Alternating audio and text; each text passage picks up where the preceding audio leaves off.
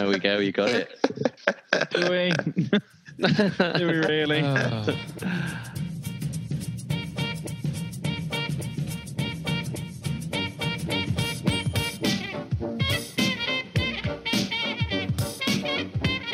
Hello, everyone, and welcome to another edition of Films on Trial. This week, Insidious.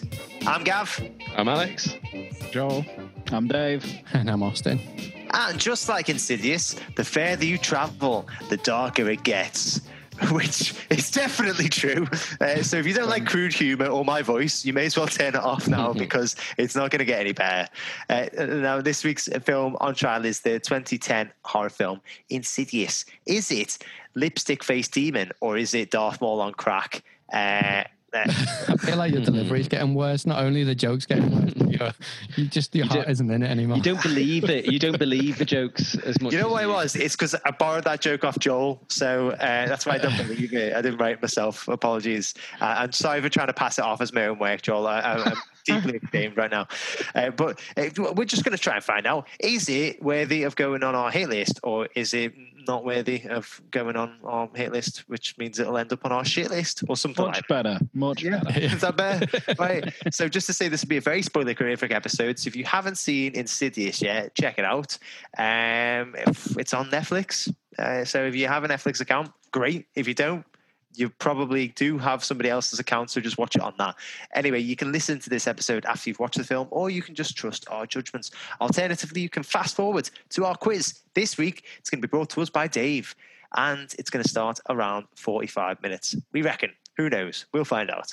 Anyway, before we go on, our last film on trial was Tenet. Now, Ozzy, you judged that trial and you deemed that it should be placed on the hit list. You've since gone away and you've watched the film. Did you make the right call? Do you know what? It was an odd way to spend, the best part of 3 hours. Not least because the cinema is odd in itself, being so empty. But it's definitely a spectacle. I think it's on the right list because of all of the effort that's gone into it. I have no idea what went on. I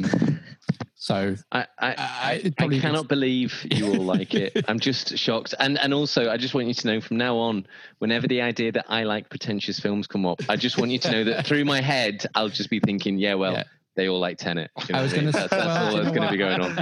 I think that's what's gone on with Tenet is it's basically like Emperor's New Clothes type effort. It is pretension down to a T in that you've got all of this just mad action. It's really weird to watch. No idea how the story really ties together with itself other than these crazy loops. I thought it was enjoyable. Like, as long as you're not actually trying to follow what's going on, you can get the grasp. As long as you're not watching it, it's a good time. I think it was entertaining. It's good to be in the cinema. It was nice. Yeah. So do you think it was like if Terrence Malick directed a Christopher Nolan film? Which one's Terrence Malick? Is that the guy who from my Mr. Robot? Yeah. No, it's Rami Malek. Terrence Malick is the director of Tree of Life. Oh, right, okay. Yeah. But let's call him. I think we need to see that film now. Like, Terrence Malick directed an action film starring Rami Malek. We all know it's going to be starring Sean Penn. And he won't be in it. Now, on to the bulk of the show. This week's film wasn't picked out of the hat at random, but it was instead picked by me. I picked the film because I think it's really great and I am willing to fight anybody who thinks otherwise. So let's get started. As I pick the film, I will be acting as defense and trying to get the film placed on the hit list. I'm a little bit like the old lady ghost. An annoying photobombing odd-looking prick. Yeah, that's a good one. Now, all of the other roles have been picked at random. So joining me in defense will be Alex. Now, Alex is a little bit like Ty Simpkins' character, Dalton. He's likely to be sent into a deep, deep coma at the mere mention of having to go back to school. Hey. And acting as prosecution and trying to get this film placed on the shit list will be Ozzy and Dave.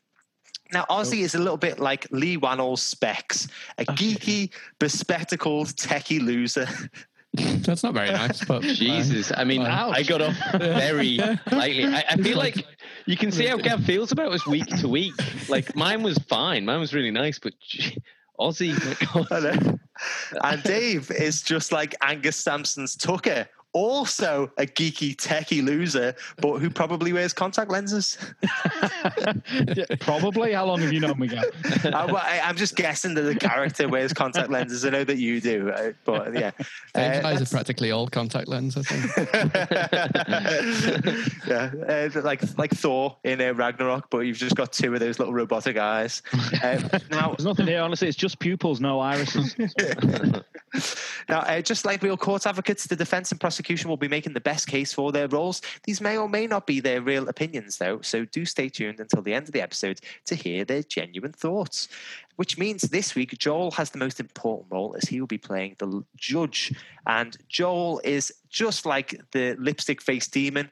He's quiet and menacing, and when he is in the room, nobody really notices that he's there. Sorry, Joel. Now Joel must decide which list the film should be placed on, the hit or the shit list, based solely on the arguments put to him. Decided, to be honest with you. Now, before we get started, or before Joel has to make a proper decision, I think we should give the listeners a bit of a better understanding as to what this film is all about. So let us spin the wheel of impressions. Oh. Okay, now here we read off the synopsis of the film in the style of one of the cast or characters from the film. This week, it's landed on Alex. So how would we like Alex to read out the synopsis? As Tiny Tim. Tiny Tim? Tiny Tim. Tiny Tim. Yeah, that'd be a good one. The guy who sings Tiptoe Through the Tulips. All right. Yeah. Okay. Yeah. Okay, I'll give it a go. A family looks to prevent evil spirits from trapping their comatose child in a realm called the Further. Well done, man. Yeah, well done. Well done. Well done. Thank you. I feel Tiny Tim's back with us. I teach singing, so. Yeah, I don't know why I laughed so heartily there. Sorry. So, without further hesitation, Joel, can you please kick off proceedings? Okay. So, if there's one thing that I know, it's that every time Gav picks a horror film on this show, it's normally terrible. So, we'll start off with you, Gav, and just explain to me why this one isn't terrible. Right, firstly, Tales from the Crypt, Demon Knight. Gav, don't take his bait, Gav. Secondly, Suspiria. So I don't even get me started on fucking Suspiria right now. Right, I'm so angry. I don't even know if I can deliver this defense. Right, okay. This film is a standard sort of ghost story, a haunted house story delivered by one of the best directors in the game, James Wan. Written by James Wan and Leigh Whannell as well, who both wrote Saw and have collaborated on The Conjuring as well. This was actually not just a really impressive and scary horror film, but it was quite revolutionary. One of the things is that it broke tropes. This film, why I liked it so much. Insidious. Well, you could say the same about Saw, but I was going to say maybe you could only say it about Saw, but carry on. I'm going to tell you why you can't just say it about Saw, actually, Austin. What happened with Saw is that created this brand new genre of torture porn, didn't it? And then for a while in the torture porn. Torture porn. Are you sure that's genre? Is that the genre? That's what it's called, isn't it? Not when when I'm not flicking on Netflix, it's not going like thrillers, horror, torture porn. Is that not what it's called? It's called. It's not that. I think that's something else you're watching there, Gary. Now you mention it. Is it like voyeuristic horror? It's the latest torture porn thriller. Is it torture horror? Well, you know what I'm trying to say. It's like torture horror movies. Like, you know, yeah, it's cool. I've literally just typed it in on my work laptop. Torture porn. I'm just going to remind you, by the way, Gab, you're on Siobhan's laptop. And what was it you just said at the start of the episode? Don't do anything dodgy if you use that. And that took about 10 minutes before torture porn got typed into it. Anyway, it's not torture porn, right? It's not like Saw. It's not like Hostel. This is something completely different. So, like 20th or 21st century horror films, they went through this like very tropey. They just became very generic. You had the torture porn films, torture horror films, I should say. Then you had like a lot of like J horror, you know, like The Ring and The Grudge, and then a lot of found footage stuff like Paranormal Activity. This was like the first sort of haunted horror house movie that like there was, you know, we hadn't seen a film like this in absolute years, and it revitalized that genre. And there was a slew of films after that, like The Conjuring and The Babadook. It's kind of moving away from gore and returning to just shocks and just, you know, good storytelling. One of the great things I like about this is it isn't tropey. It's completely different. You know, when the writers were writing the film, they sat down with a list of all of the biggest horror tropes that they absolutely hated, and they were like, "Put them all in there." No, Austin, the opposite. It was to avoid them all. So the number one is in a haunted house movie. If the house is haunted, why'd you stay in there? So one of the things that happens in this is the house is haunted. They move house halfway through, and then the ghost follows them there, and then it transpires that it's actually the child that's haunted. You know, trope number two, by the way. So yeah, haunted house or haunted child. So they're two tropes in horror movies. But like this essentially laid out a blueprint for how horror movies can be made. You know, it worked with Blumhouse. It was quite revolutionary at the time. It made for like a very, very small budget, ends up grossing a hell of a lot. And then, you know, small independent horror films have gone on to work with Blumhouse so much more frequently. Yeah, it was also more of a return to adult horror as well. It was moving away from that sort of like Grudge and Ring type of just focusing on making a horror film like a 12, which I always thought was completely bonkers. And although it wasn't an 18, it was kind of showing you that, yeah, we can still make horror films that appeal to like a younger audience, but are also more adult friendly as well. And of course, it was the launchpad for James Wan. I mentioned before, you know, he really kind of came to fame after Saw. Both him and Leigh Whannell had tremendous success with that film that then spawned a huge franchise. But then they kind of went under the radar a little bit. They made Death Sentence and Dead Silent, which I think are two really good films, by the way. But this really catapulted him into like director stardom, and he's now one of the, you know, biggest directors working today. The film itself, I just think is, you know, it's an interesting take on that haunted house sort of genre that we've heard before. A family moves into a new house. Something happens with a child. One of their children is in the attic and takes a fright, falls into a deep coma. They think that the house is haunted. They move house, and then they find out that it's actually the child that's haunted. So they then get a medium in to kind of try and communicate with the child, try and figure out what's going on. It turns out that he can astro project, so he can leave his body, or, you know, he leaves it as an empty vessel. But as he's left it, a number of like bad knobhead ghosts basically want to inhabit the body. So it's essentially, the film is like trying to get the kid back into his body and to defeat the bad knobhead ghosts. And it is brilliant. That's all I want to say. Okay. So, Dave and Ozzy, Gav said this film kind of avoids the typical horror tropes. Ozzy, you said kids are a big horror trope, which I kind of do have to agree with you there. But what, kids in general are horror trope? Yeah, they're fucking scary kids, man. Let's be fair, absolutely. They are. You bear Alex is a teacher, just ask him. But, the kid isn't scary, he's in a coma. You know, Gav mentioned that, you know, this does quite a lot of new interesting things and moves away from all the kind of generic stuff that came before it. Would you guys agree with that, or would you say that this is just kind of more the same? I have to disagree with what Gav says, to be honest with you. I agree with what he says, that horror was kind of in a bit of a rut when Insidious came along. You know, you'd had a lot of found footage films that started with the Blair Witch Project and kind of culminated with Paranormal Activity. You'd had a lot of slasher films, which have been big since, I don't know, I guess Halloween had a bit of a resurgence with Scream. This didn't do anything new, though. Gav said it put a blueprint down for how horror films could go forward. That blueprint was already on the table. It was just buried. This film is essentially Poltergeist. Affable, middle-class family. Poltergeist, did you say? Poltergeist. I knew Poltergeist was going to get mentioned. Poltergeist is a breath of fresh air. By comparison, yeah. But Poltergeist, right, came out in the 80s, big horror film, affable middle-class family move into a house, three children. One of them gets into trouble with this kind of like supernatural realm. So they bring in a psychic and her two assistants to help retrieve the child and bring them back to safety. It is essentially Poltergeist. Insidious and Poltergeist could be interchangeable. You could hack the two films together, intersplice scenes, and you'd probably still have a pretty good idea what was going on. They gel pretty much together, and it's more or less the same plot points. So I would say this doesn't actually bring anything new to the table. It just brings something along that a lot of people had moved on from. This film, this blueprint was already down. This sort of film had already been made, and made well. Poltergeist wasn't a film that had potential that wasn't tapped into. It was a huge hit. You didn't need to essentially remake Poltergeist in such a way. I agree that James Wan is a very talented director, but this is, at the end of the day, as Gav says, the standard ghost story.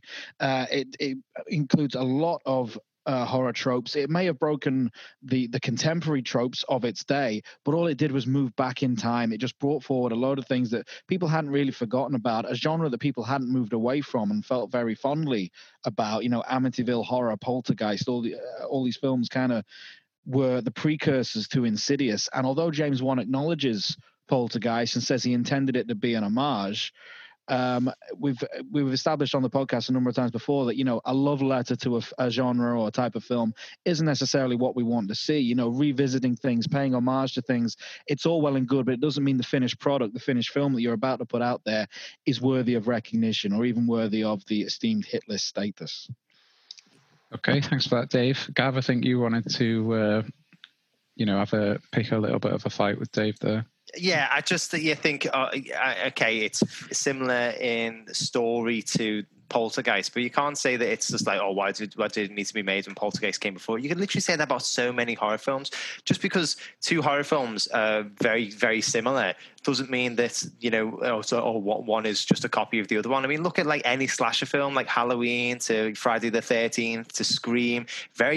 All of them are very, very similar. It doesn't mean that, you know, like one of them is like robbing off the other one. It just means that, you know, like kind of they're exploring similar themes, they're paying homage to it, and, you know, just as long as they're both good films and it's not like a carbon copy rob off and they don't acknowledge what's come before them, as Dave has already said that they have done, then I don't see what the harm is, to be honest. It's like, wouldn't you want to kind of revisit a genre or like a type of story that was created 30 years ago, but with the technology and with new storytelling and, you know, like with the a new eye on how stories should be told for, you know, a 21st century audience? You know, I just think I'd rather watch Insidious doing a good job of kind of rehashing Poltergeist than watching the remake of Poltergeist, which was absolutely awful, you know. So I'd like to see a fresh take on something similar. Quite similar to my Gary Oldman quote, to be honest. Yeah. Yet more copied things. Okay, Alex, and I see you wanted to mention something, or did Gav cover that off? Or? No, I'd just say Poltergeist itself didn't just set. It didn't invent the haunted house. You know, the haunted house had been in fiction before films were even made. So, you know, this has been going back hundreds of years. So, you know, I don't think we just did Poltergeist and it's like, right, guys, no more haunted house stuff now, you know. One thing Gav didn't mention, because I don't think, you know, even though he loves horror films, it's not something he feels very much. It's just Insidious is terrifying. It's truly terrifying. And it's one of the scariest films I've seen in absolutely years. This is the second time watching it, and I didn't want to watch it this time. And I was just as scared, really, really uncomfortably scared. You know, sometimes even The Conjuring, which I found really scary, I was watching that fairly recently. This is beyond that. It's far more disturbing. It's really, really does get to some sort of primal fear node in me. The story is really, really fascinating, and it's believable. Like, their descent into believing in the supernatural is really good and much better than other haunted house films. And just, you know, Gav was talking about the tropes before, and Ozzy and Dave were sort of saying, well, the tropes have been done before. We've had, you know, scary children. I mean, there isn't a scary children, but we've had these things. I think when James Wan was sitting down and talking about these tropes before and making sure that they didn't come in, I think this is like the scene by scene stuff. So like the jump scares in this are the best jump scares in a film for me. I can't think of a film that has better jump scares, stuff that really makes you jump back. And I think that's what they were doing. It's not like they were thinking, right, we've got to reinvent the whole haunted house genre. It's more when the jump scares come, you're really not expecting it. It's not when they would normally come. So you can watch a film like The Conjuring, which is really, really good, but you know a scare's coming. They're walking down the basement and they've got the torch out and the torch goes out of batteries or whatever, and then they start, you know, it comes on and the light comes on and, oh, face in front of you. This, they can be having a chat in the middle of the day and all of a sudden there's a face, a demon's head behind the characters, and you jump out of your skin. Lipstick demons. Not just any demon, like Darth Maul back from the depths of that. Absolutely. You don't. You can try and pass it off, Ozzy, but I can tell. I know when that came on, you just must have shat yourself. Do you know what I mean? Like I won't lie. That is the jump scare of the film. It is a very good jump scare, but it is one, and you know, I could basically finish it on that. Insidious is absolutely terrifying, and it's a horror film. So, do you know what I mean? What more do you need than that? Okay. Can I add to that it's really fucking slow. It takes 20 minutes before the story starts. Like that kid, doesn't go into a coma until like 22, 23 minutes into the film. And that's when people get haunted. Do you know what I mean? It just takes so long. So I'd say that's what's great about it, because it starts when there's not as much jump scares and it just goes in more frequency. So by the end, you're just, boom, being pounded by jump scares. It honestly didn't mean that to sound like it did when it came out. But yeah, it was the sound effects as well. You're just being pounded by it by the end. And at the start, you're not. So at the start, you're wondering when it's coming, and then it starts increasing in frequency. And that's where this, I think that's where this feeling of just being disturbed comes from. Okay. So I'll give the prosecution a bit of a chance as well to reply here. So Alex says it's extremely scary, and you know, just because things may have been done before, you know, as long as you do them well, type of thing, it doesn't really matter. It's the similar type of argument that we've heard before with, you know, many other films, action films, that type of thing, and I'm kind of fully on board with that stuff as well. I don't think every single film has to do something new as long as it does it well. Ozzy and Dave, do you think this is scary? Bear in mind that, you know, I think we've got two ends of the spectrum here, that Alex is probably a little bit more tolerant than me in terms of we get scared quite easy, and Gav is just dead inside. So I don't really know why he even bothers watching the scary films. So, you know, I think you two are probably somewhere in the middle of that. So do you think it's, you know, scary? Did the scares affect you? You know, is it that type of thing when you turn off the lights at night and you have to cuddle your partners? I think the first time you watch it, there are some very good jump scares. Well, there's one very good jump scare, and we just talked about it, the lipstick demon that appears behind Patrick Wilson. That is a very good jump scare. I'll give him that. But that's really all the film has going for it, jump scares. And they keep those jump scares coming at you. They keep coming out of the cupboard and through the floor and out the ceiling. But a jump scare in itself is a little bit cheap. I prefer more atmospheric sort of horror films. You know, if you like jump scares, then, you know, I'll give this film a go. You'll get one good watch out of it because there are plenty of jump scares in it. But a jump scare in itself is a bit of a cheap tactic. You know, all that happens is something jumps out into your face out of the blue, and a loud noise, be it like 30 odd violins suddenly crescendoing together or someone hitting a drum. It's a cheap trick, a very cheap trick. And it's not necessarily, you know, I think it's a little bit beneath James Wan and Leigh Whannell, to be honest with you. I think they are, in their terms of the horror genre of which they are so familiar, I think they're better than this, than the jump scare. I think it is a little tacky of the Gav. Dave, you sound so disappointed. It's like you're their teacher. I can see James Wan listening to the podcast just with his head lowering down. This, James, you're better than this, James. Come on, man. You know, you showed such promise. And you just let it all go to shit. For what? I'm just disappointed in you. For what? A man with a red face. You know, you can do better. Yeah. B-, stay behind the scenes. Okay. So speaking of promise, speaking of unrealized promise, the first half of the film I actually think is quite entertaining. It's quite promising. It starts off quite well. You know, there's one bit, it's all about atmospheric horror. Within the first 30 seconds, the camera's like panning through the bedroom and it goes to the old woman. And that is a proper like, okay, that's creepy. This is going to be good. You then get that good jump scare with the lipstick demon about maybe half an hour in or so. But then it kind of descends into silliness. I think they had a great, well, maybe not a great, but they had a decent first half of a script. But then it all kind of, the plot started to unravel and the filmmakers couldn't keep up with the pace that they'd set. And it all got a bit daft. You know, sometimes less is more. That's why when you see the lipstick demon, you only see half of his face. You know, that's a good, go back to Jaws and Spielberg. When you don't see the shark, it's really quite effective. Less is more in that regard. Once you see the demon, you know, once you go down to his lair and he's playing Tiny Tim's Tiptoe Through the Tulips and grinding his nails on an angle grinder, and then he's pressed up against the glass, you know, sticking his tongue out. If you want to know what it's like to be haunted by Gene Simmons' Faces for Kids, that's essentially going to be it. It got a bit silly. That demon was more effective when we didn't see him, when we didn't see his full face, when we didn't know that he was just a guy, this scrawny guy painted red with like these weird sort of like Guns N' Roses-esque metal nails stuck on them. That was exactly, that's what broke the whole feel for me, genuinely, is that scene, and as it's coming across and he's got like the fucking magnifying glass over his eye, it looks like a scene from like Fantasia or something, you know, or like Dick Dastardly or something, you know, he's like a proper cartoon. Yeah, I think what's more scary than brooms coming to life by themselves and dancing around you? In tutus.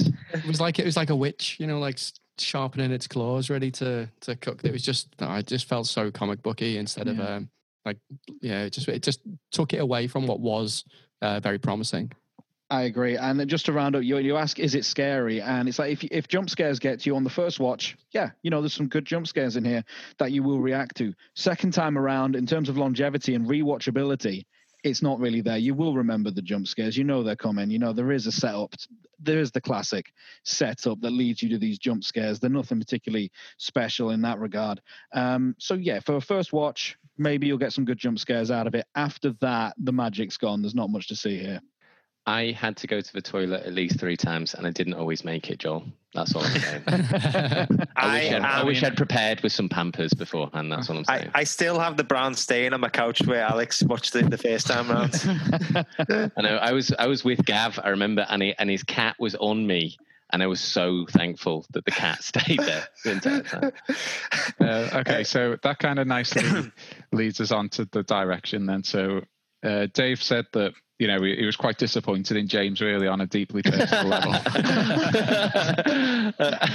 I don't think I could look him in the eye again after that. So, Gav, you know, what do you think about that? Do you think that perhaps James should have got, you know, a better report card from Dave, or? Yeah, I do. I think Dave's been incredibly harsh. I think Dave is maybe milking this a little bit more. I don't really think that Dave has been wholly honest.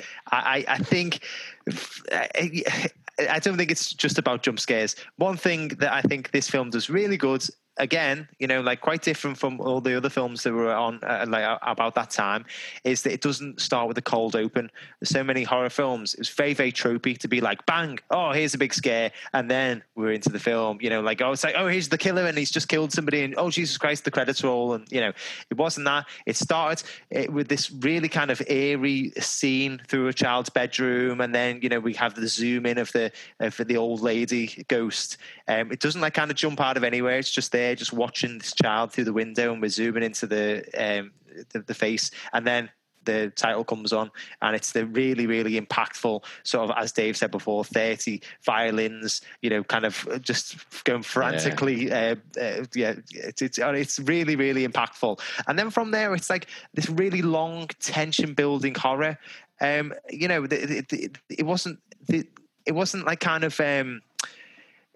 didn't spoon feed the audience. You know, we're treated like an intelligent audience. There's no sort of stupid character introductions. Like, oh, hello, my husband. How are you doing today? You know, or there's no like over expository descriptions of like really lore or mythology. Really? No, there isn't. Fucking astral praying that they talk about for like about 25 minutes when the Mormons they come in. I will say that's like, what, 40 minutes into it, and you know you can't not have any sort of expository dialogue to explain what's going on. But that often with horror films, it'll start with a bit of lore or mythology, and you know, like kind of go into the what's happened before here is this. You know, it's nothing. It just kind of introduces you. Here's a family. Figure out who's who, and there you go. You know, the opening scene, like not a lot really happens in it, but it's the way that it's filmed combined with the music that really sets the tone. And then as the film continues, it just like kind of keeps chipping away. It's like mounting up. Objects are just out of place. You know, there's knocks on the door, and then there's just more and more. And before, you know, we actually start seeing the ghosts, we're treated to that sort of like paranormal thing where there's just like kind of objects missing. And then we get a couple of jump scares. Dave said that there's only one. There's more than one. It's a really good jump scare. There's one good one. One good one. No, come on. Right, so there's several ones. What I thought was really effective, I don't know if it's been done before, but it's definitely been done since, is they use the baby monitor quite well. So the entire time Rose Byrne's character is like a struggling musician. She's trying to play something on the piano, and she's listening to the baby monitor, and she's like, what the hell's that? And she's like listening, and it sounds like somebody's talking really quietly, and then before you know it, they're just screaming, and like they're shouting something at the baby. So she runs upstairs and there's nobody there. There's a couple of times like that where it's really effective.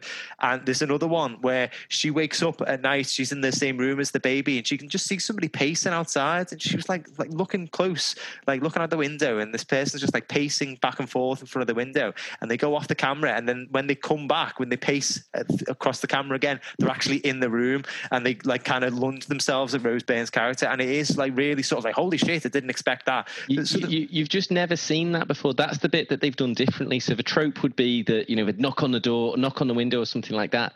The fact that she comes in the room, the way the jump scares are done is refreshing, I think.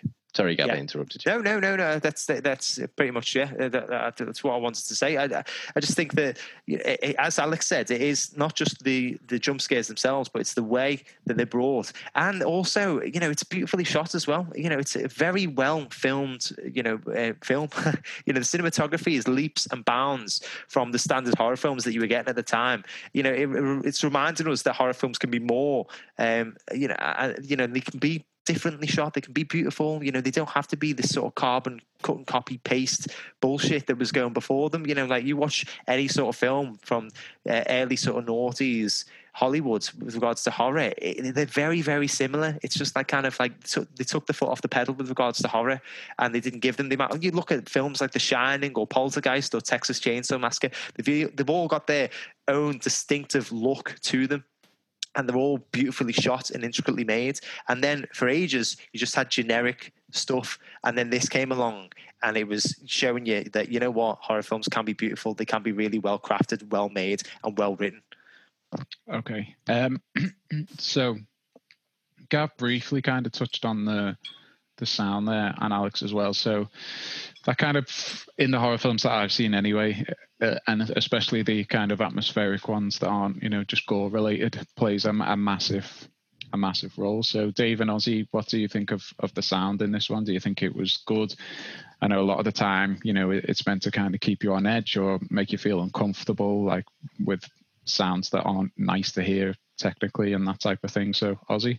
I mean, that is literally what goes on. The problem with the sound, I think, is it's part of the jump scare. It gets a little bit tedious after a while. So the first one is great, and it's where Dave was saying, you know, 30 odd violins but played at deafening volume. You know, it's such a big jump from the vocals. So when you're hearing somebody talking, you're hearing all of the background music, and you're watching the you know, it's incredibly quiet. The next thing you know, the jump scare comes and, you know, it's blowing your speakers out. It's you know, your eardrums. It's an onslaught on your ears for these jumps. And as it gets towards the end, there's so much of it.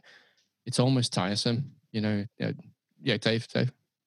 Yeah, I want to agree with what Austin's saying. I actually have a bit of a problem with the sound in this film. Now, maybe it's because I was watching it like gone midnight, and I was very mindful about waking other people up in the house, but I had to keep cranking it up whenever the dialogue was down and then like frantically turn it down whenever a jump scare occurred. Honestly, the sound level is that off. It's you really have to strain to hear the dialogue because that's recorded very low.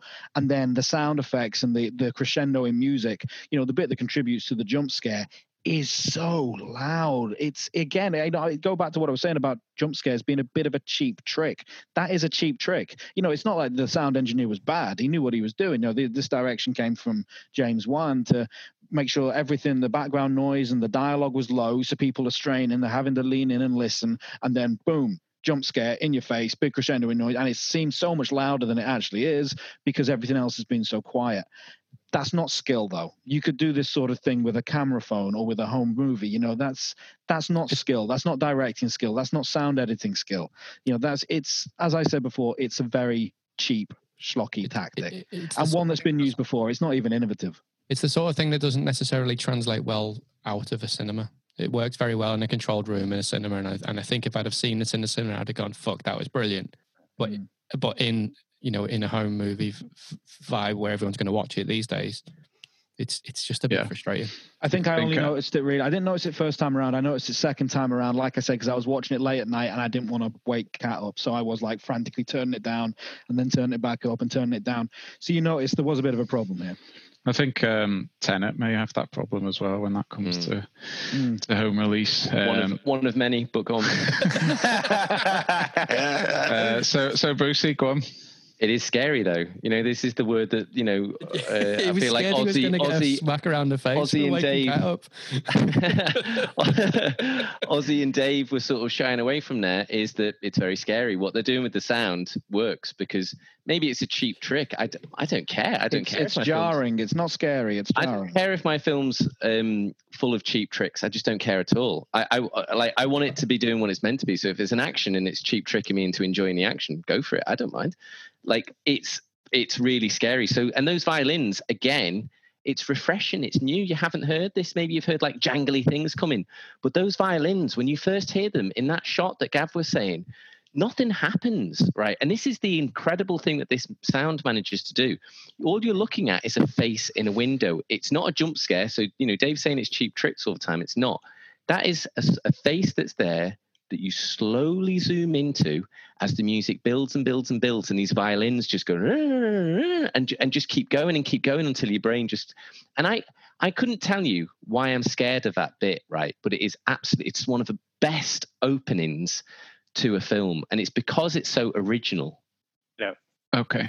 And I just like to add, so like a lot of the music was performed in the editing process. So it was very sort of improvisational, and I think that's why it's so good. So instead of like what you get sometimes is, you know, like obviously the composer will watch the film and go like, oh, I think it needs to be this, this, this. It was more sort of like atonal. So it was more sort of like reactionary, just like I think it was just like a string quartet, which they just overlapped, you know, several times, and then somebody on the piano and then a drum. So a lot of it's just like banging and like scratching the strings, you know, and it is very, very effective.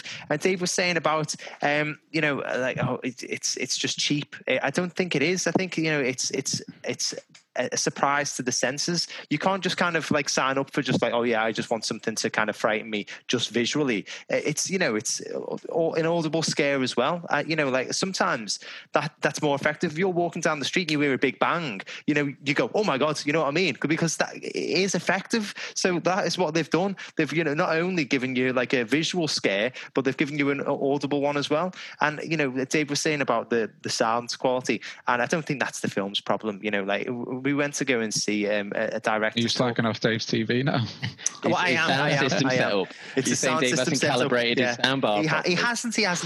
Watch it. Watch it, Gav. Built-in soundbar. Come on, Gav. You can make fun of many things, but don't make fun of a man's soundbar. No, I will say that. So we went and saw a director's talk with Ben Wheatley when he was talking about Free Fire, and he was saying about like how he'd recorded like hundreds of different sound effects for guns being fired, and he was fed up of like what had happened is like you get something in a cinema, and then when it is converted to TV or when it's converted to DVD or whatever, it's all the same sound level. So that's why sometimes you get films like this, which when you see them in the cinema, like, oh my God, that's amazing, it was so effective, and then you go home and then the sound levels are just completely off. It frustrates me so much, you know, like because I'm watching a film and as Dave said, I'm constantly kind of like lower and higher. It's got nothing to do with the film itself. It's just when it's been converted to the format that it's in, it just hasn't been done properly. So I don't really think that we can, you know, discredit James Wan for that. You know, that's not something that we should be disappointed with. I'd warned James Wan about this before. But that man just doesn't listen. Your best, but can I sort of like. You got to let them make their own mistakes sometimes, these directors, don't you? Hey guys, can I just circle back and go back to? Sorry. Can I just touch on the direction again? We only like really in the story itself is, and I don't know whether the, you know, it was clearly a choice that was made, but instead of sticking to like it being a film, it being a 3-act story where you get a, you know, a satisfying ending. They don't. It's so fucking presumptuous that we have to come back to watch the end of the film. You've got to come and watch the second film. It's just a little bit. It's like if you'd have watched Star Trek Episode 4, right? And then they'd have stopped it just after he fires the fucking missile into the Death Star, and then that's the end of the film. You'd be pretty fucking pissed off. This reminds me of those memes where it's like use the force Gandalf or something like that. I think Ozzy, you might have just lost Joel as a judge. You know? Like, you're a wizard, Frodo. But you know, like, but that's kind of what happens here. Is you get to what could have been just rounded. They could have finished that with that scene. Is, you know, don't get me wrong. That end is a nice twist. It's a good, clever thing, but. You know, maybe they could have carried on for another half an hour and finished the film off. And then I'd have felt all right. I'd have still come back for a second film.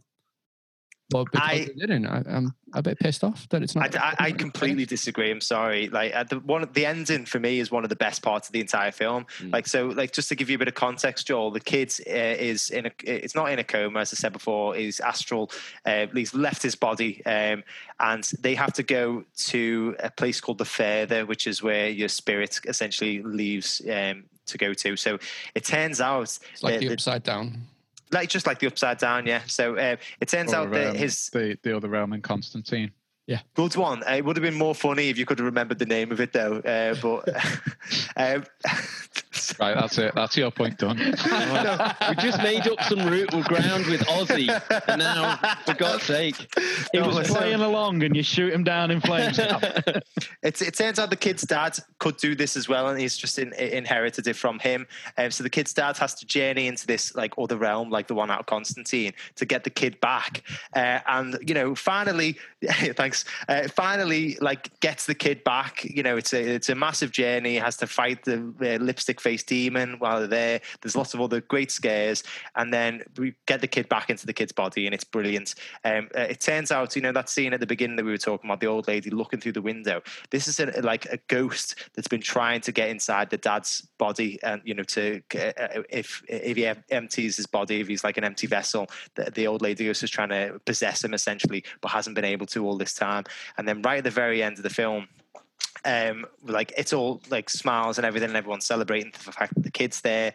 And the medium then goes to celebrate with the dad, and she's like, oh, you know, she thinks something is off, so she takes a picture of him, and the picture comes back, and on the picture it's the old lady's face. So the old lady's actually possessed the dad, and the dad is still stuck in the Further, right? And then you get that moment of realization, you're just like, shit. And then what I thought was just so amazing is the dad then just strangles the medium, just basically kills the medium there and then. And you're just like, holy shit, I just did not expect that at all. So your happy ending that you get, that normally at the ends of horror films, completely shattered because, like, not only has the dad not been rescued, but the medium, who was a big integral part of the film, is now dead as well. So, and that's the thing. It technically didn't even set her up for a sequel. Like, what they did in the sequel is that, like, they didn't intend it to be a franchise, and they went back and they rewrote things. They looked at the first one and they were like, actually, can we do this and can we do that and can we change this? And I really like the second film as well, but it ends perfectly, like, as its own standalone film there. It's just like, oh, you know what? Yeah, the kid came back, but the dad didn't, and, you know, the only person who knew that is now dead. So that's it. Game over, essentially. And that's what I thought was so refreshing about it. Okay. So one thing that you've confused me about there is when you said horror films have happy endings. You know, I'm trying to recall one horror film that's had a happy ending, to be honest with you. Like, most of them end in some type of insidious way. It all depends whose side you're on. Yeah. At the end of the day, if you're on the side of the killer and don't look out, then you know. You're supposed to be, aren't you? You're supposed to be. Okay, so I think we've covered off enough of you know, the film essentially. So we're going to move on to the cast and characters. So I presume we've got the possessed kids, mum and dad. Who else are in the film? And are they any good, essentially? So we'll go with you, Brucey. The characters I'd like to talk about are the actual ghosts at first, to be honest, because, you know, Gav touched on this right at the beginning, and he was saying, you know, this did revitalize horror. And I think it definitely revitalized ghosts, because for a while, you know, yeah, there were some ghost films in there, but they weren't particularly good. And I'd say you had films like Casper, Beetlejuice, and even like The Sixth Sense, which is still a horror, but which was like, you know, dead people are kind of people too. Do you know what I mean? Like, yeah, they're scary at first, but at the end, you know, dead people are people too. Yeah, don't judge dead people. Do you know what I mean? Like, what's your problem? You know, just understand them a little bit. This film completely just throws that away. And the actual ghosts are really, really scary. Like, you don't understand where they're coming from. The reason that they're in the fervor is almost because they're being punished because of, like, crimes that they've committed. So these aren't your standard dead people. These are, like, people who've done heinous crimes. And so the ghosts and the lipstick demon himself, I think these are the standout characters, because you just don't know where they're coming from, who they are. There's a really interesting bit when the dad's traveling through the fervor, and he kind of, you know, he kind of walks into a room where you hear gunshots, and he sees this dead family that's being shot on the couch. And then he sort of stood and he looks at the person who's shot it, and it's this woman, and her eyes are massive and wide and looking, and it's just really interesting. And you pick up loads and loads of these characters that you don't know anything about, simply from the way it's directed. The actual actors themselves, the ones that play the lead parts, are really, really good. You know, Patrick Wilson, Rose Byrne, seasoned actors. You know, they were good. This is sort of a bit of one of the first films I think they'd done. You know, I'm not sure if it was Breakout, but it must be pretty soon to that. They're really good. They're really convincing as a couple, and they're really convincing as they descend in their belief in the supernatural. You know, the reasons why their children are really well acted. You know, I think they don't really put them in a position where they have to do too much, but I think that's sometimes quite a good thing with children. And I think my favourite character in it is the older lady. I've forgotten her name, sorry, but the one who comes to rescue them, the one that comes to sort of explain things, the one who comes with the Paramormons, the one who's in charge of the Paramormons.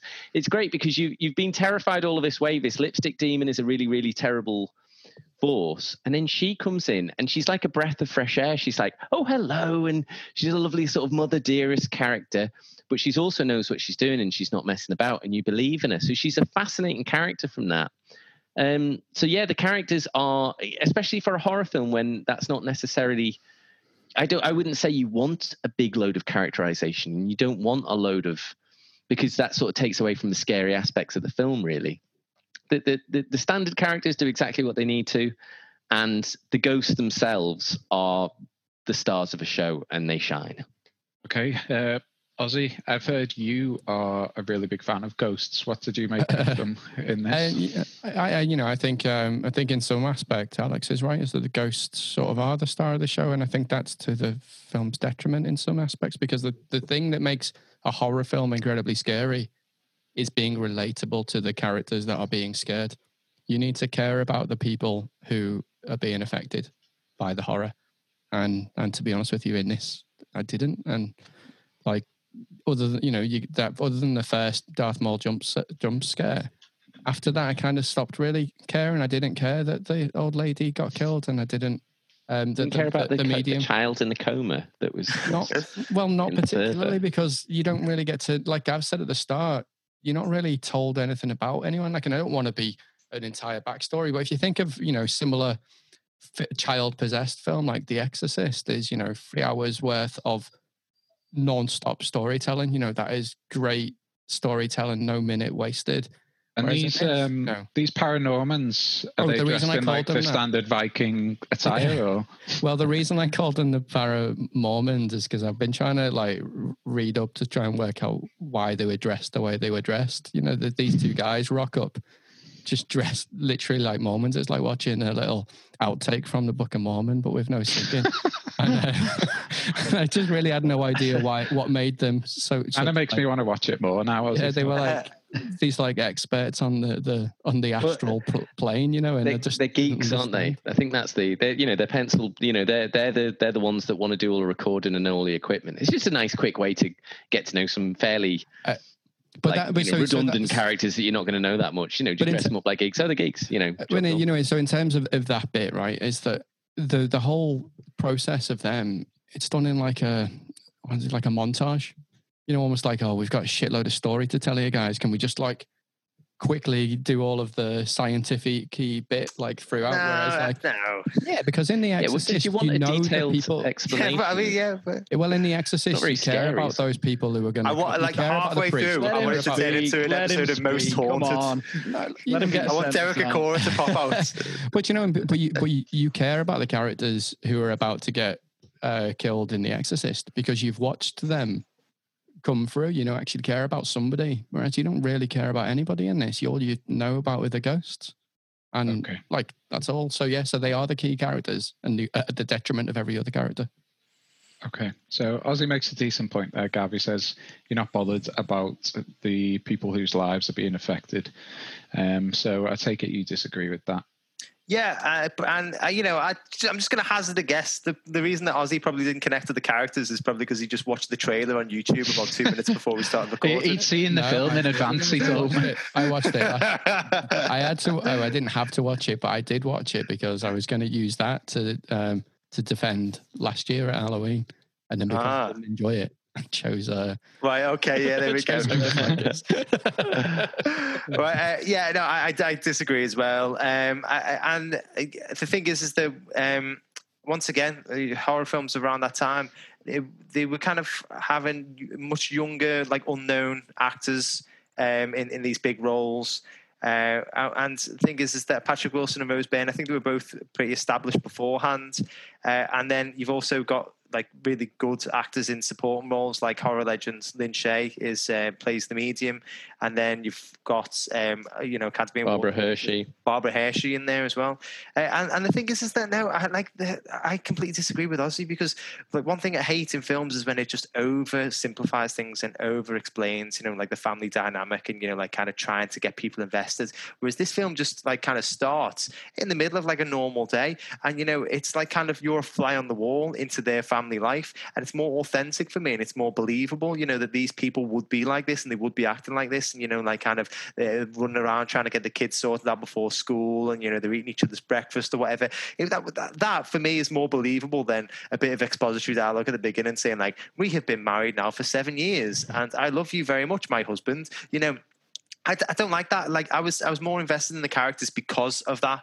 And the whole thing is that when the kid goes into a coma, the father and the mother, I keep on calling them the father and the mother, Josh and Renee, is it Renee? Yeah. They just automatically assume that obviously it's a medical issue. They don't know why the son's in a coma. They've taken him to several hospitals and specialists, and they can't figure out why. And then there's the kind of the whole ghost story thing happening at the same time. We keep on seeing sort of apparitions. They have to move house, and then there's the introduction of the he isn't in a coma. It's something to do more. It's more spiritual, and there's the whole sort of denial there from Josh. He's like, no, I don't want to take this. He's essentially he's tried his best, because one thing I hate in horror films as well is that when partners just don't believe their partner. So it's just they've been married to them for 20 odd years or whatever. They've never shown anything out of the ordinary. But one minute they're like, oh, I've just seen a ghost. And the partner's like, oh, bullshit, you've gone mad. Whereas in this film, he believes her, or at least he says he does anyway. He does things for her. He moves house, he gets the spirit in to talk to them. And then he reaches breaking point. And he's like, no, this is all preposterous. And then he's trying to get a message from Dalton, the child that's gone into the coma, and then a painting falls off the wall, and he thinks it's a sign from the kid, and he's like, actually, you know what, maybe I will give it a try. So you're really invested in their relationship and their struggles to actually accept what's going on. And then when they're reunited at the end, I think that's a beautiful scene when the family's all together again, and Dalton's finally out of the coma, and he's hugging his mum for the first time. Rose Byrne is such a tremendous actress anyway, but the emotion that she conveys there, I think it's really, really well done. So I was wholly invested, and as Alex says, it's not just about the human element; it's about the the spiritual element as well. The kind of the uniqueness of every single ghost. It's not just one generic ghost that's moving a few chairs. Each one of them has got their own personality, their own sort of backstory that you can kind of pick snippets up from this film and then future films as well. It's all very interesting. There's a lot of care and a lot of detail have gone into every single ghost. Sorry, every single character. Good ghost. Yeah. Okay, so I think I've got enough to go on here. Has anyone got any kind of closing things that they want to say? Terrifying. No. Okay, so Dave, I believe you've got an equally terrifying quiz for us. I don't know about equally terrifying. I thought I'd keep it simple this time around. So it's essentially just a quiz on the Insidious franchise and its creators, Leigh Whannell and James Wan. First question to you all, and just buzz in whenever you're ready. Define Insidious. Brucey. It's when something isn't obviously evil, but works below the surface to damage things. Yeah, I'll accept that. Yeah, I'm going to give you a point for that. That is pretty much what I've got written down. Something that's slow and tedious. Yeah, something that proceeds gradually and subtly. It's over on the is undoubtedly harmful. So Joseph Bishara, who played the lipstick face demon, also did what for the film's producing? Bam. He was the composer. Oh, didn't even need the options. I was going to give you A to D. You're right. He is the composer. So when Gav was saying that he was in the editing room, he was also on set for a lot of time with red face paint smeared all over him. Question number 3. Patrick Wilson would work with James Wan again on which 2013 film? Bam. Gav was slightly quicker than Alex there. The Conjuring. It is The Conjuring. You know what? If you listen to Gav's argument before, you'll actually get most of these questions. Question number 4. What is the name of the villain in Insidious 4, The Last Key? Blue lipstick-faced monster. A blue lipstick-faced monster. The blue lipstick-faced monster. From outer space. No, it's not. Paramormons. Not the Paramormons. The something to do with the key. The key face. It is Keyface. Well done. Oh my God. The ridiculously titled Keyface. I mean, Joel said that as a joke, and that was that was the same idea that they came up. I've heard that film's awful, apparently. Yeah, it's not great. It's a bit disappointing because the second one I thought was great, and the third one, although it didn't follow the same characters and everything, I thought was really good as well. But the fourth one, disappointing. It's something James Wan's doing very well for me right now. Disappointment. Question number 5. He wasn't even involved in it. Which installment of the franchise grossed the highest in North America? Two. Yeah, bam. So I'm going to give it to Ozzy and Alex, because Alex did buzz in with the answer, but Ozzy did say it. So I'll give you both a point for that. It is two. Elsewhere in the world, Last Key actually grossed the most. It's because the first one sets up the hype so well, because everyone loved it so much that they go for the second one. Yeah, and then by the time the last one came along, America clearly wised up and didn't go and see it. Question number 6: which other horror franchise originating in 2003 were James Wan and Leigh Whannell behind? Bam, bam. Oh. Alex was quickest there. I mean, I got it from Gav Saw. So quite right, Alex. Question number 7. James Wan's Conjuring franchise is the second highest grossing horror franchise of all time. What's the highest? Bam. Brucey. Scream. No. Bam. Good guess, but no. Final Destination? Good guess, but no. This is Halloween. Austin. Good guess, but no. Joel. Bam. No, sorry. Can I keep going? Brucey again, yeah? Yeah, keep going. Nightmare on Elm Street? No. I didn't get a good guess then. I don't feel like Dave thought that was a good guess. It's not Saw, Gav. Paranormal Activity. It's not Paranormal Activity. Is it an actual horror film, or is it like kind of... Well, it's a franchise. There have been about a dozen or more of these films, probably more, to be honest with you. I wouldn't consider it horror per se. It's... Aliens? It's what, sorry? It's a monster. Aliens? It's not Aliens. Good guess, though. It's not Predator. Good guess. These are all in like the top 20 biggest horror franchises. If I was to say Jaws? 1960s Japan, Godzilla is the highest grossing horror franchise of all time. Disaster slash sci-fi monster movie. I think they're going for monster movie. It's how they categorize it. Question number 8: which similarly themed horror movie did Lin Shay play a high school teacher in 1984? Bam. Gav. Nightmare on Elm Street. It is Nightmare on Elm Street. Well done, Gav. Lin Shay being the sidekick in this, by the way, if you didn't know who she was. She's also Magda in There's Something About Mary. Yeah. She is. Yeah, absolutely is, isn't she? Yeah, she is. Question number 9. A frequent collaborator, Leigh Whannell, made his directing debut with which film? Bam. Gav. Upgrade. Wrong. Downgrade. Wrong. I'll actually know. Oh yeah, no, he did. He's also done The Invisible Man. Yeah, but his feature film debut, his first directing job was. Oh, was it Insidious 3? It was, Gav. Well done. It is indeed Insidious 3. When James Wan knew when to walk away. And question number 10: James Wan has worked with Leigh Whannell in an acting capacity 5 times. Which other actor has he also worked with 5 times? And there's only one out there. Patrick Wilson? Is correct, Gav. It is Patrick Wilson. And can you name the last film? Is that Luke and Owen's brother? Yes, it is. They wish. And finally... What was the last film that James Wan, Leigh Whannell and Patrick Wilson all worked on together? Was it Aquaman? It was Aquaman. Oh my God! Well done, Gav. I think that's a pretty decisive Gav victory on that quiz there. Well done, man. Thanks. That was a lovely quiz. Okay. Interesting one this week. I think I'm in no kind of. I've got no reservations at all that when I watch it, I will probably need adult diapers. And I do have a few reservations about it. You know, from what Dave and Ozzy were saying, there are a few scenes that are maybe slightly silly. But I'll just have to see how it all pieces together, really. So to kind of cut a long story short, I am going to put it on the hit list, I think. But as I say, I do have reservations about it. But I think kind of the main goal of a horror film really is to scare people. I've always been on the side of, you know, not doing that with gore and just having shocks in there for the sake of it. And as I said at the start of this, you know, I've got no reservations at all that this film is going to scare me. So whether the story takes a backseat or, you know, the characters aren't as deep, you know, that doesn't really bother me. Same type of thing with action, really. As long as the scares are there and you feel uncomfortable all the way through, then I think it's kind of doing what it set out to do there. So it'll be interesting to watch it.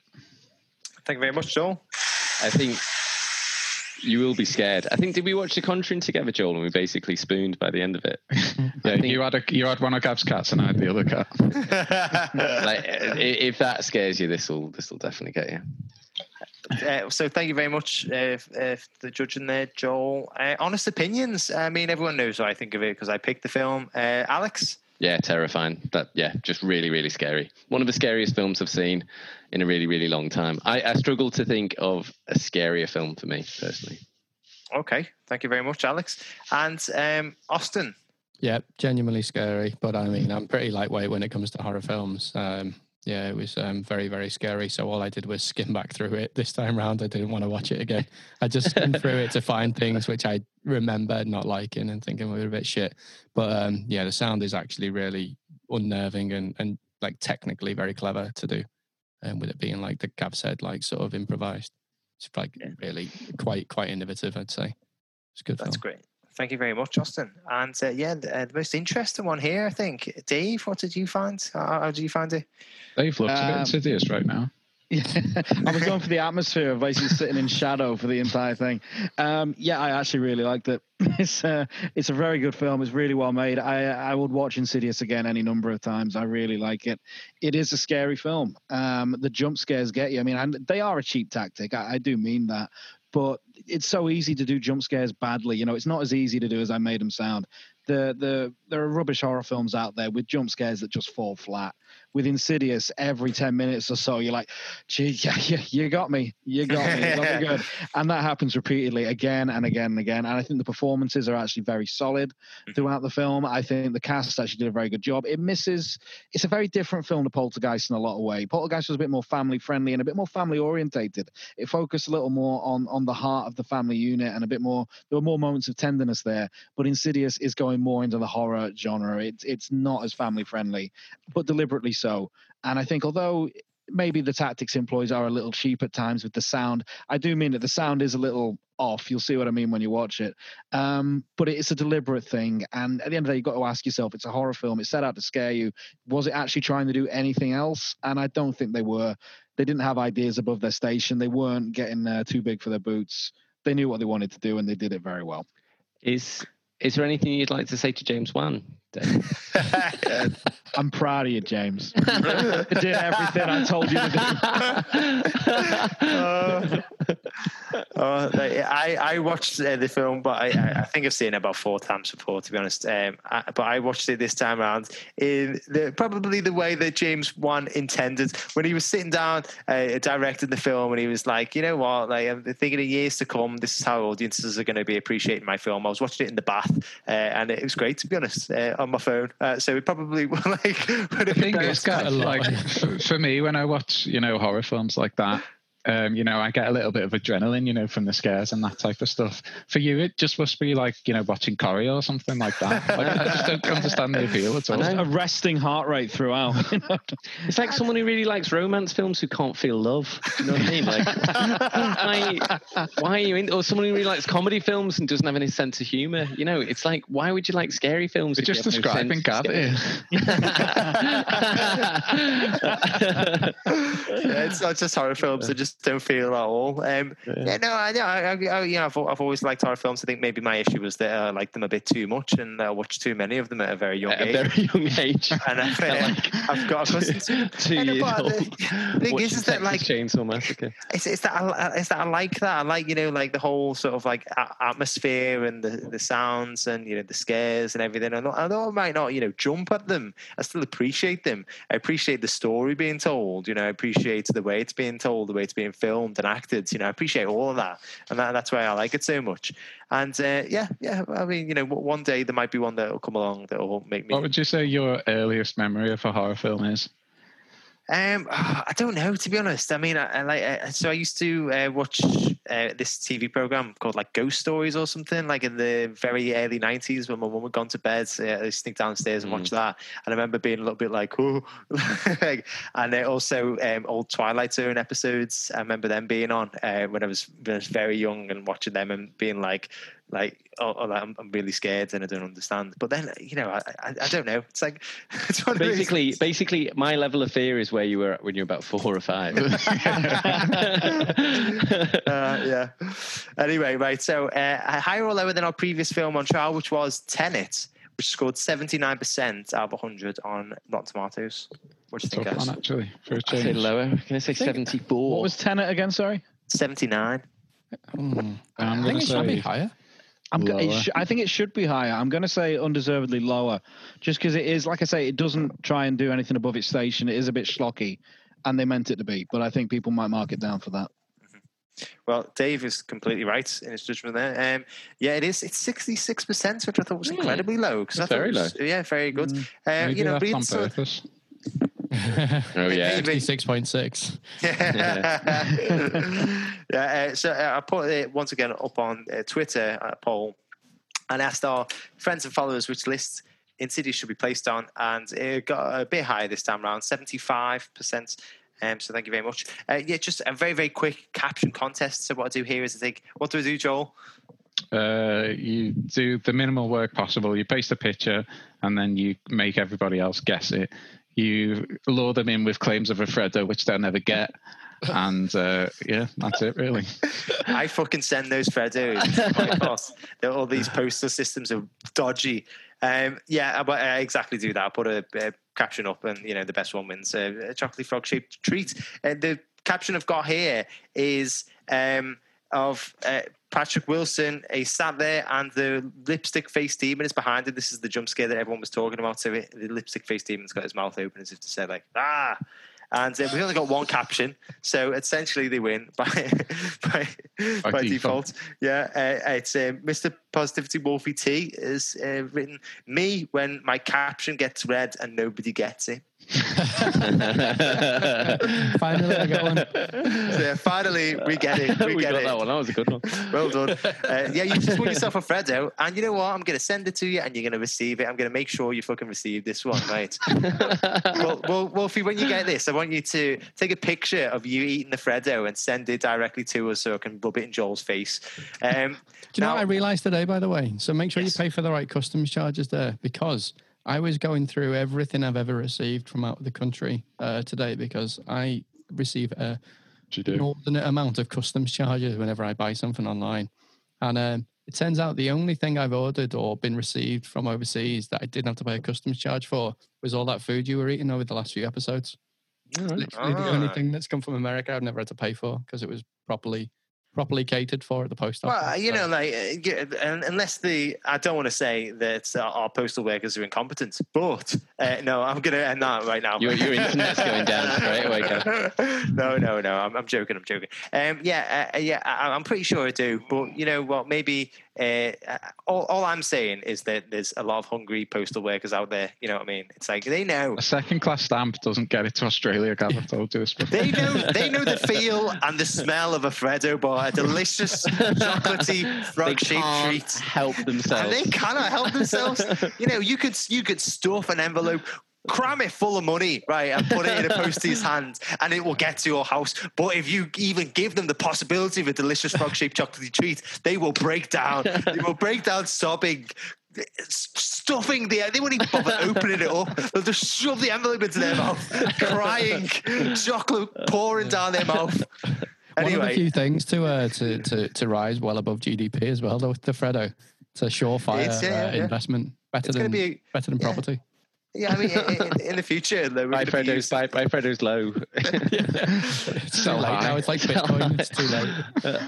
It's going to be like a currency, like in Mad Max in the future. Everybody's going to be using bloody Freddos as a way of getting around. Anyway, right, we massively digress. Our next film has been picked out of the hat at random for the first time in a while, and it is the 2019, I think, Netflix comedy, Always Be My Maybe. So all of the roles have also been picked out of the hat at random. So in the role of judge is going to be Captain Dave. In the role of defence is going to be myself and Ozzy. And in the role of prosecution is going to be Alex and Joel.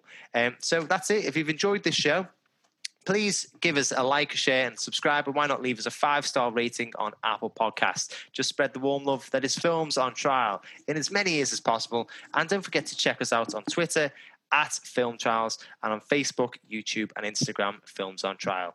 So that's it. Insidious is a hit, and we will be in your ears next week with Always Be My Maybe. Goodbye.